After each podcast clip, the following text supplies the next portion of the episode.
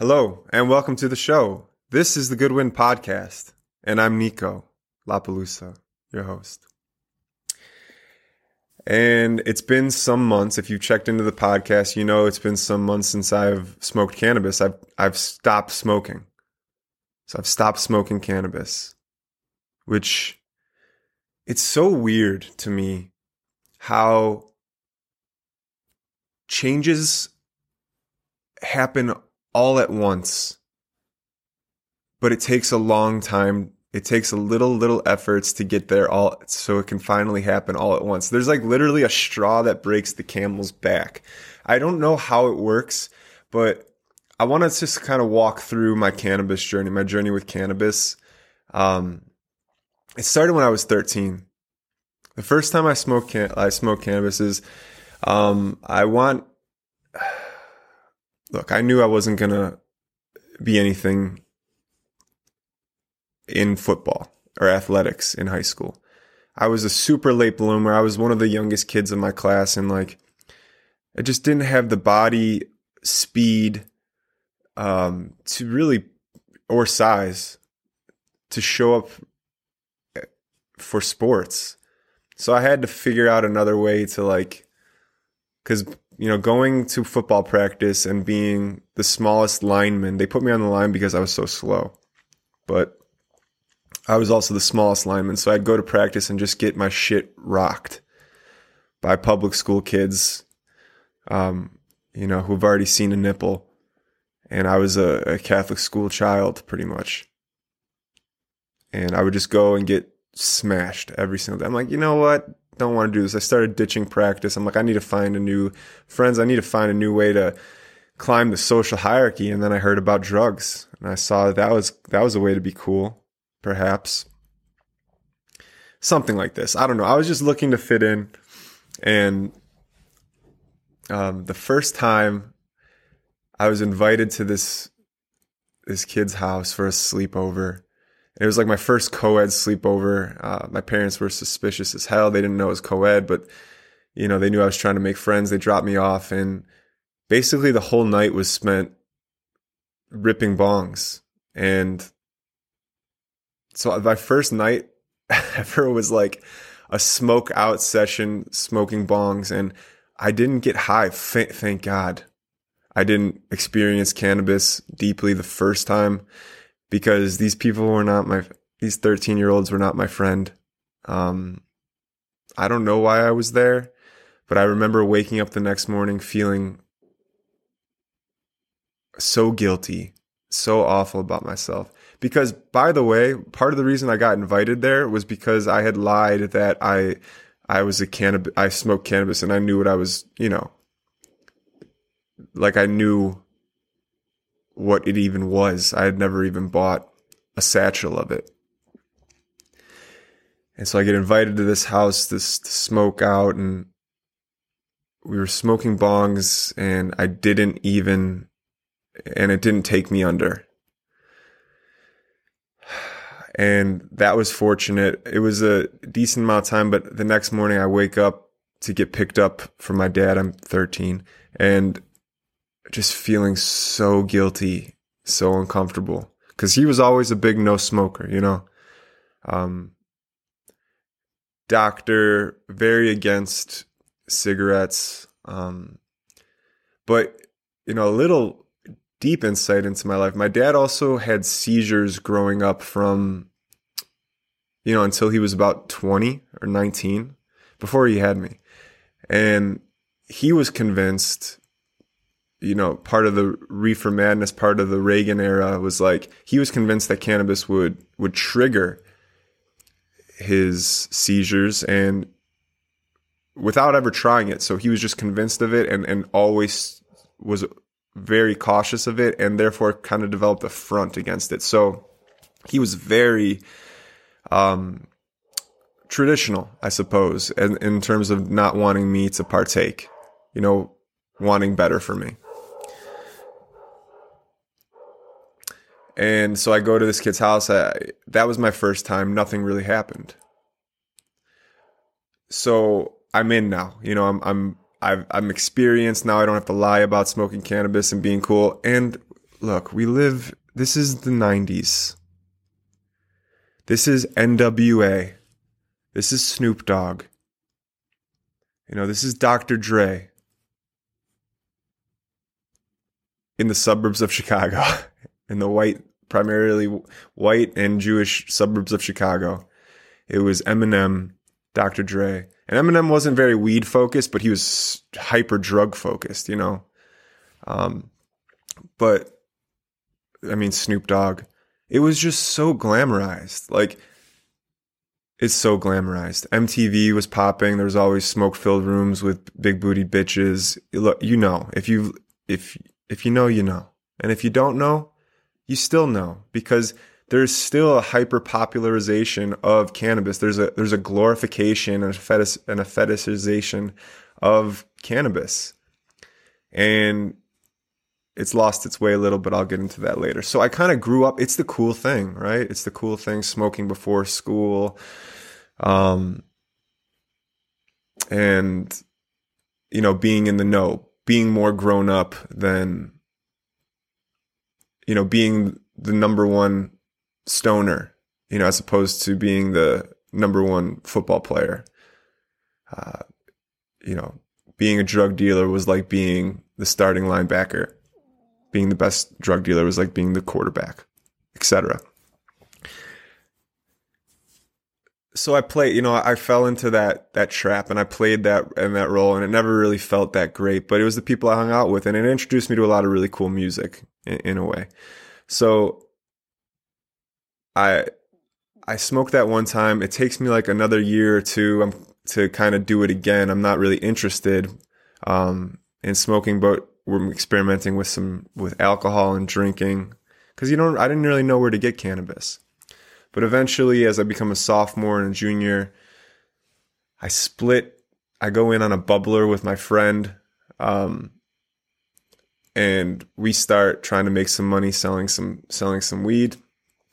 And I start smoking again, but I never really inhaled because I did. I always had this shame. I didn't like it. My my parent my parents were so adamant about how it's not good for me, and and part of me knew that's probably smoke isn't the best thing to put into my my young body. You know, it can't be that good. And I will get into the medicinal benefits of cannabis, and I do believe, and we'll get there. Okay, but as far as putting hot smoke into your body all the time you know, any logic will say question mark. So I didn't really inhale, right? Um, and people were privy to this. You know, I, I used to get called out for not inhaling. Like there's a whole fucking thing about blowing clouds and mushroom clouds and pulling them back in. And uh, only if you, if you, when you start to really smoke, when you inhale and you exhale, there's like a little clearness before the smoke comes out. And that's how you kind of know that smoke got deep into your lungs. so there's like this peer pressure element. And so one day I split up, I buy a bubbler with my friend and we smoke and I cough for an hour. We start laughing for about 10 minutes and then I go into a full blown panic attack. And it's you know it's your classic panic attack. Um, is this how I'm going to be forever? Did I ruin my life forever? Oh no! Oh no! Please come back. Normal sense of normal reality. Please come back. Please come back. Please come back. Ouch! Ouch! Ouch! You know, in in that deep suffering of feeling some sort of pain, but also not having the faculties to remain calm and um, and move through it. To but you know, dying, ego death, maybe. Maybe it was my first ego death in a way. And I spend the rest of the night laying in my friend's bed. I put on Bob Marley because I was told that's what you're supposed to do. And I grab a box of Cocoa Puffs and just am eating Cocoa Puffs by the handful, wishing for it to end and, uh, and listening to Bob Marley somehow. And you know, I woke up the next morning shook. Like I felt different for a few days. Like, and that actually scared me away from cannabis for maybe a year or two. and until you know it came on back. I saw I just like so in that year or two I would just drink alcohol and you know not smoke. But a year later it came back. It was a Super Bowl party. It's actually my same friend's house. Maybe it was even the same bubbler, but I smoke it with with my friend uh, and uh, we're like laughing hysterically. If you've smoked cannabis and you remember those first highs, those laughs are just. They've happened sometimes still, but just, I don't know, the intensity of laughter as a child and like that confusing and crazy presence of cannabis, it's just, you know, it's the dragon that you, it's like chasing the dragon, right? It's, it's just there's something special about it in a way. And and then the same thing happens. I go into like a paranoid, very scary place, and uh, I think I ended up walking like miles by myself, like in the dark, not watching the Super Bowl, being you know until I came down in a way.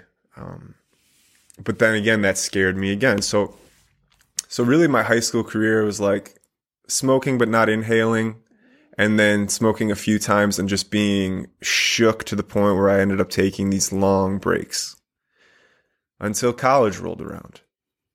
Now college was different because I realized some of the paranoia that I was I was having was because I was smoking but also hiding it, having to hide it and having to be, you know, smoking in friends' houses where their parents were still there or coming home after I'd been smoking, after I feel like I smell like weed and worrying I was going to get caught. Like that, that pressure, that guilt, that shame, it wasn't enough to stop me from smoking, but it was enough to ruin the experience for me. So when I went to college and I had this sense of freedom, I used I, I got to come home and not have to worry about smelling a particular way, or we can smoke openly in in some places, and and I kind of dove back in, and it, it, had a different flair to it. It was a little bit um, more comfortable, a little bit more social, and and it was usually accompanied by lots of drinking. You know, freshman and sophomore year of college was a particularly gruesome amount of drinking um, and alcohol ceremonies, if you will. So much so that we would we would go out like four nights a week. Wednesday, Thursday, Friday, Saturday, and sometimes Tuesdays. and we came back to the dorms and one of my one of my friends at the time had a solo dorm. He didn't have a roommate on this like special floor. I don't know how he got like a handicap room, so it was like slightly bigger and had like I don't know, it was in this like kind of special place and we were just so drunk. We used to take like do 10 shots before we even went to the bars and mark them on our wrist like it was some sort of badge of honor. And we got drunk and we would come back, you know, cuz we would probably fail at finding a connection with a with a woman and we'd come back and and we were just smoking bongs openly in his dorm room. We used to have make these things called Zoob tubes where you'd take a paper towel roll, stuff it with dryer sheets and paper towel, and then put a paper towel on the end with a rubber band and you'd inhale the bong and blow it through the Zoob tube. And that would somehow filter out the smoke, but at, you know, we came home drunk. We would use that at the beginning and then four or five of us smoking bongs in a room uh, we were just blowing it openly into the air, you know? And knock, knock, knock, the police. The police busted, you know? Busted. And I think we hid the bong up in the ceiling with the weed, so they actually didn't find it, but it reeked in there. Our eyes they interrogated us. We were clearly stoned, clearly drunk. And um, that friend ended up getting kicked out of the dorms because of that. But what that meant was now we had an off campus, he ended up getting an apartment and we had an off campus spot to go party and smoke. So it didn't stop the smoking. It actually only increased the cannabis use. And, uh, yeah, I mean, I got in some trouble. I had to go to the dean. I ended up having to go to a rehab program because of this, because of this incident. And they weren't, yeah. So, and the rehab didn't work because I only felt weird as like I was in this room with like 20 or 30 people who were telling stories about like crack and heroin and their pill addictions. And I'm like, I drink too much and I thought I was better than them, you know, because my drugs weren't as hard. In a way, I thought I shouldn't have been there. But in hindsight, like how I was using alcohol and cannabis, like if I was ready for to change that, uh, you know, maybe it could have been helpful because it was a bit abusive. So, it, you know, cannabis use picked up tremendously uh, that freshman year. Sophomore year, I move out of the dorms and have my own place. Um, and I think it was just like, that's when it started to become that every night I'd go out and drink and wouldn't pick up a f- and wouldn't find someone to have sex with wouldn't find someone to be with you know which was most most nights it was like at that point 95% of the nights because of my lack of game and and, and confidence. And um, I'd come home and smoke. So I would I would cre- I created this like Mary Jane became my girlfriend and I created this association with drinking and smoking where they went together now.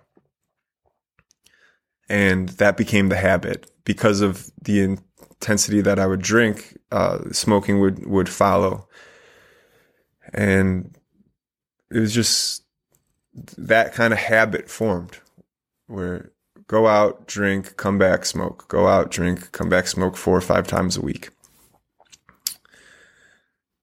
and uh, junior year, same thing. I ended up moving into a frat house which I rushed. You know, I did the thing. Um, and I started selling weed. And I had a monopoly on a frat house. So me and my roommate would pick up like substantial amount and we'd sell it every month. And both of us funded trips, full semesters to um, Australia with this with this venture and we like funded like this all expenses paid for trip to New Zealand from Australia uh, because we were selling because of our time selling cannabis in the frat house. I ended up getting kicked out of that frat, uh, which might be a whole nother story, but basically it was parents weekend and I had a room that had access to the roof and I would, and I went out and I smoked because I was a um, weed dealer it was like an integral part of my life.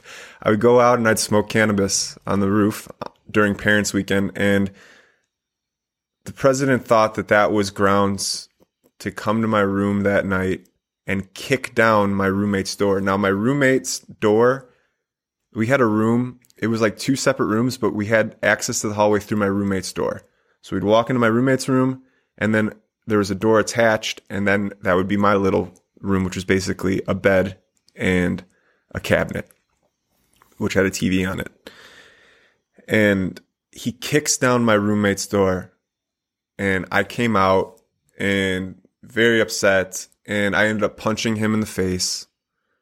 And that led to me getting that led to me getting in trouble. I had to like go face like the board of the fraternity and like basically go on trial. Um, but it turns out the next semester I went to Australia and I just stopped paying dues to the frat and I kind of had a bitter taste in my mouth from it. From it then moving forward, I, I come to realize that a lot, I had a lot of tension in the fraternity. And the reason was, was because I was just a very, ins- like, I wasn't able to rise up and give people, I wasn't giving genuine presence. I wasn't giving my authentic self. I wasn't serving the frat, serving myself, or serving anyone around me at the time. So I kind of I see how the tension arose in a lot of ways. Does it mean I should have gotten like my door kicked in and like and certain things should have happened? I don't know. I mean, I felt ostracized in a lot of ways from fraternity, but I kind of ostracized it too by not participating, by kind of shunning it, but still being a part of it. If you're half in and half out of something, it's, you're going to get some negative feedback. And that's what I was getting. I was getting that negative feedback because I was half in and half out and, uh, and no one, no one likes that. And I don't like that. But at the time, it's all I knew. And I guess we'll talk a little bit about the frat. I mean, frats at I- Iowa is where I went, University of Iowa. It had like such a strong non Greek life that the Greek life wasn't that like potent. Like some places you go to and it's like you have to go into the fraternity, the Greek system. And because the Greek system has that power over like social life, the hazing can be like crazy. And the hazing was pretty shit in the fraternity I was at. Like we had to like go there and like line up in a hallway once a week in a suit and they would test us on like the fraternity history and if we got anything wrong, we would get yelled at or get like. So it was a lot of drinking and it was a lot of like lining up in a hallway. It's called lining up and, you know, getting yelled at, but nothing physical. I think. Yeah, nothing, nothing too. like I talked to a guy who went to a different school and in his fraternity, his fraternity made him eat a urinal, a used urinal cake. Like that's that seemed fucked. Because even if it wasn't used, the ur- urinal cake is probably so bad for you. so it wasn't that, but uh, it was still shitty and stupid, and I wouldn't recommend anyone trying to get friends like that. My strategy for getting friends, anyone who's listening to this, that's that's a young man, a young woman trying to get friends, is find a, an activity, a hobby that you genuinely like to do. Fucking choir, uh, woodworking, um, playing music, dancing, um, whatever it is, puzzles. You know, show up to those, find a community event. At college, there are so many, so many clubs and so many classes. And my regret from college is not utilizing those classes, not diving into my passions, not trying to find out my passions, but really surrendering to the so, the norm of drinking and trying to, you know, be something I, I really, I'm not, and I really wasn't. And spending all that time trying to be something I wasn't really led to a lot of turmoil in my life uh, at a social level but you show up to these things that you genuinely like to do and you just keep showing up and all of a sudden you'll you'll find a community around you that of people that actually support you and like you. So back to cannabis i went to australia and australia i had no connections after having sold weed for uh, uh, for a semester to support my trip. I get to australia and you know, no real weed. I learned that people only smoke spliffs, so people are only smoking tobacco and cannabis. So cannabis use was low. There was like two or three times where maybe a handful and maybe even a little bit more, but it just wasn't that prevalent. So my cannabis use went went down fairly significantly. And then post college, kind of like the habit was set. No, I should say there was a final year of college where I came back from Australia. I ended up living with a with a roommate and they were all about smoking, all about cannabis. And at that point, I'd already had the habit, but I still never fully embraced it. I would always use cannabis at that point and have shame and be like, this is not what I want to do. And, but the fact that it was always around and the fact that I wasn't strong enough to really have a spine or like, I was just so willing to go with the flow. And there were some validating moments, like there were some connections. I like a lot of my relationships I had at the time were made because of I was selling cannabis and and I was like and therefore partaking. And I kind of had a small sense of community, you know, within like cannabis was my way of making friends and it became it became that for me, but as far as the actual act of enjoying it, like it was I was fronting. I was doing a lot of fronting. And so much that my, the roommate I was li- living with at the time would smoke every single night and and I would join them a lot of the nights and I would go in my room and just I remember this one particularly manic night where I wrote like five or 10 pages detention style. I do not smoke cannabis. I do not drink. I do not smoke. I do not drink. I do not smoke. Now, in hindsight, when you l- listen to all these like manifestation, goal setting uh, principles, you're supposed to speak in positive terms uh, as if you already have it. So saying, I do not drink, I do not smoke, the subconscious doesn't recognize negatives, according to Brian Tracy, Psychology of Achievement. So you basically take out the word not and it becomes I do drink, I do smoke, I do drink, I do smoke. So the, the focus is still on drinking and smoking. Do you see? Something more positive, a positive goal setting would be like, I am sober. I am sober. I, I live a life of um, free of substance or I, you know, I enjoy a sober reality, a sobering reality, or I get, to, I go to sleep uh, peacefully and well, um, with tea, you know, with herbal tea. I, I don't know, something like this. And I could have been reinforcing what my habits at that point. But basically, there's this inner conflict of doing something that didn't feel right, but it was around and not having the uh, fortitude to really stop. And I kind of continued to do this until post college. Now, post college, I moved to South America. And in South America, not speaking Spanish, I found cannabis like twice in the year. Like I really didn't smoke at all. It just kind of fizzled out. Um, I should also mention I was prescribed Adderall through college, and I and I cut that out of my life as well. So it's kind of like on this forced sobriety. Um, and I, I didn't have much money, so I wasn't able to like go out and drink or anything.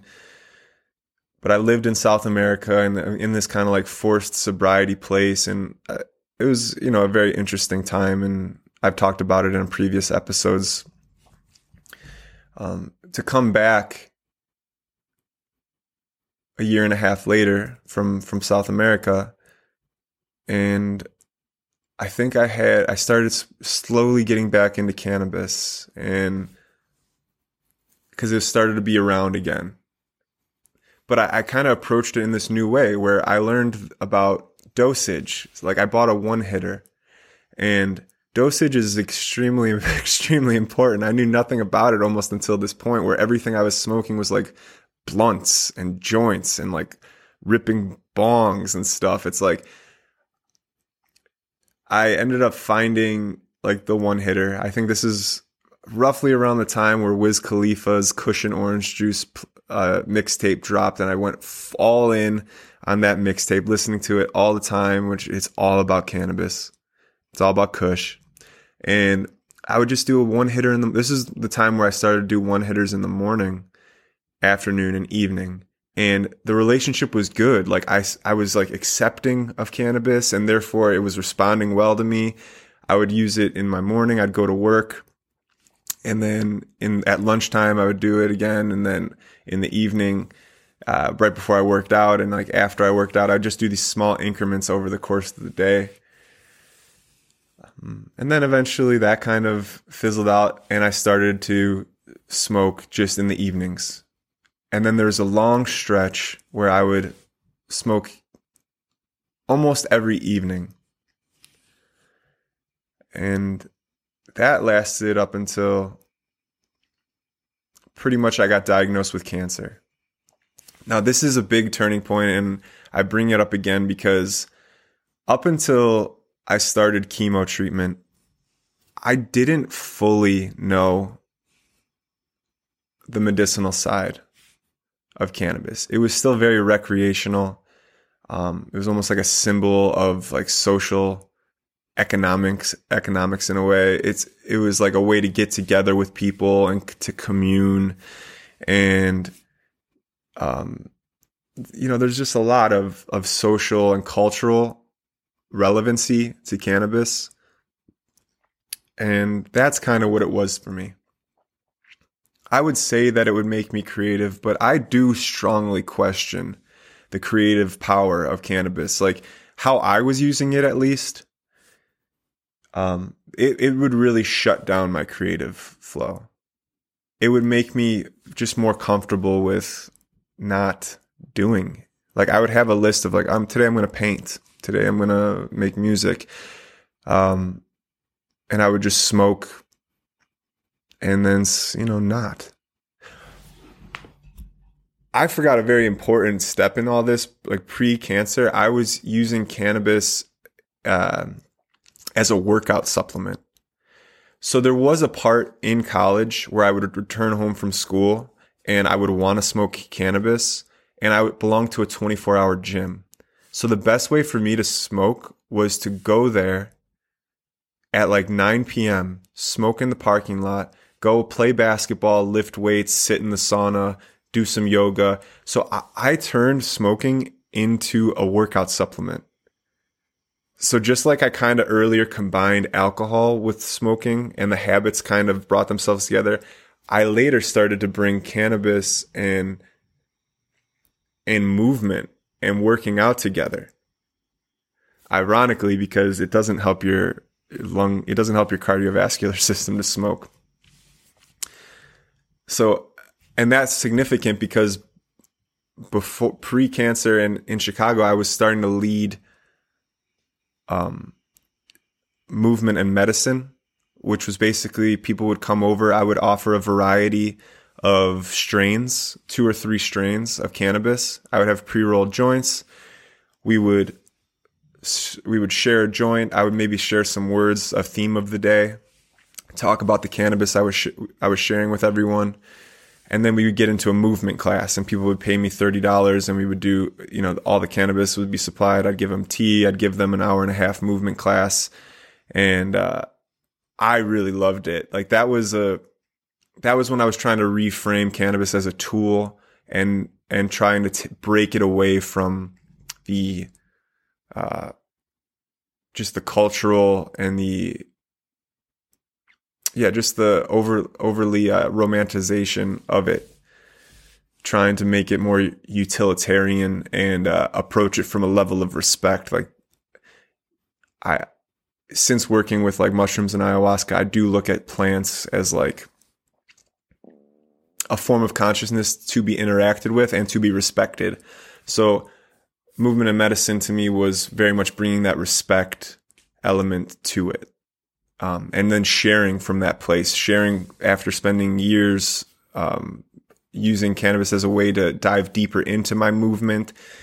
Uh, you know, there were some times where I would smoke and like do simple lifts like deadlift or squat, and I would feel it in a different way. And I feel, and I'm like, oh, I'm learning how to squat for the first time, and I've been squatting for 15 years, and I'm just now really feeling it with the aid of cannabis.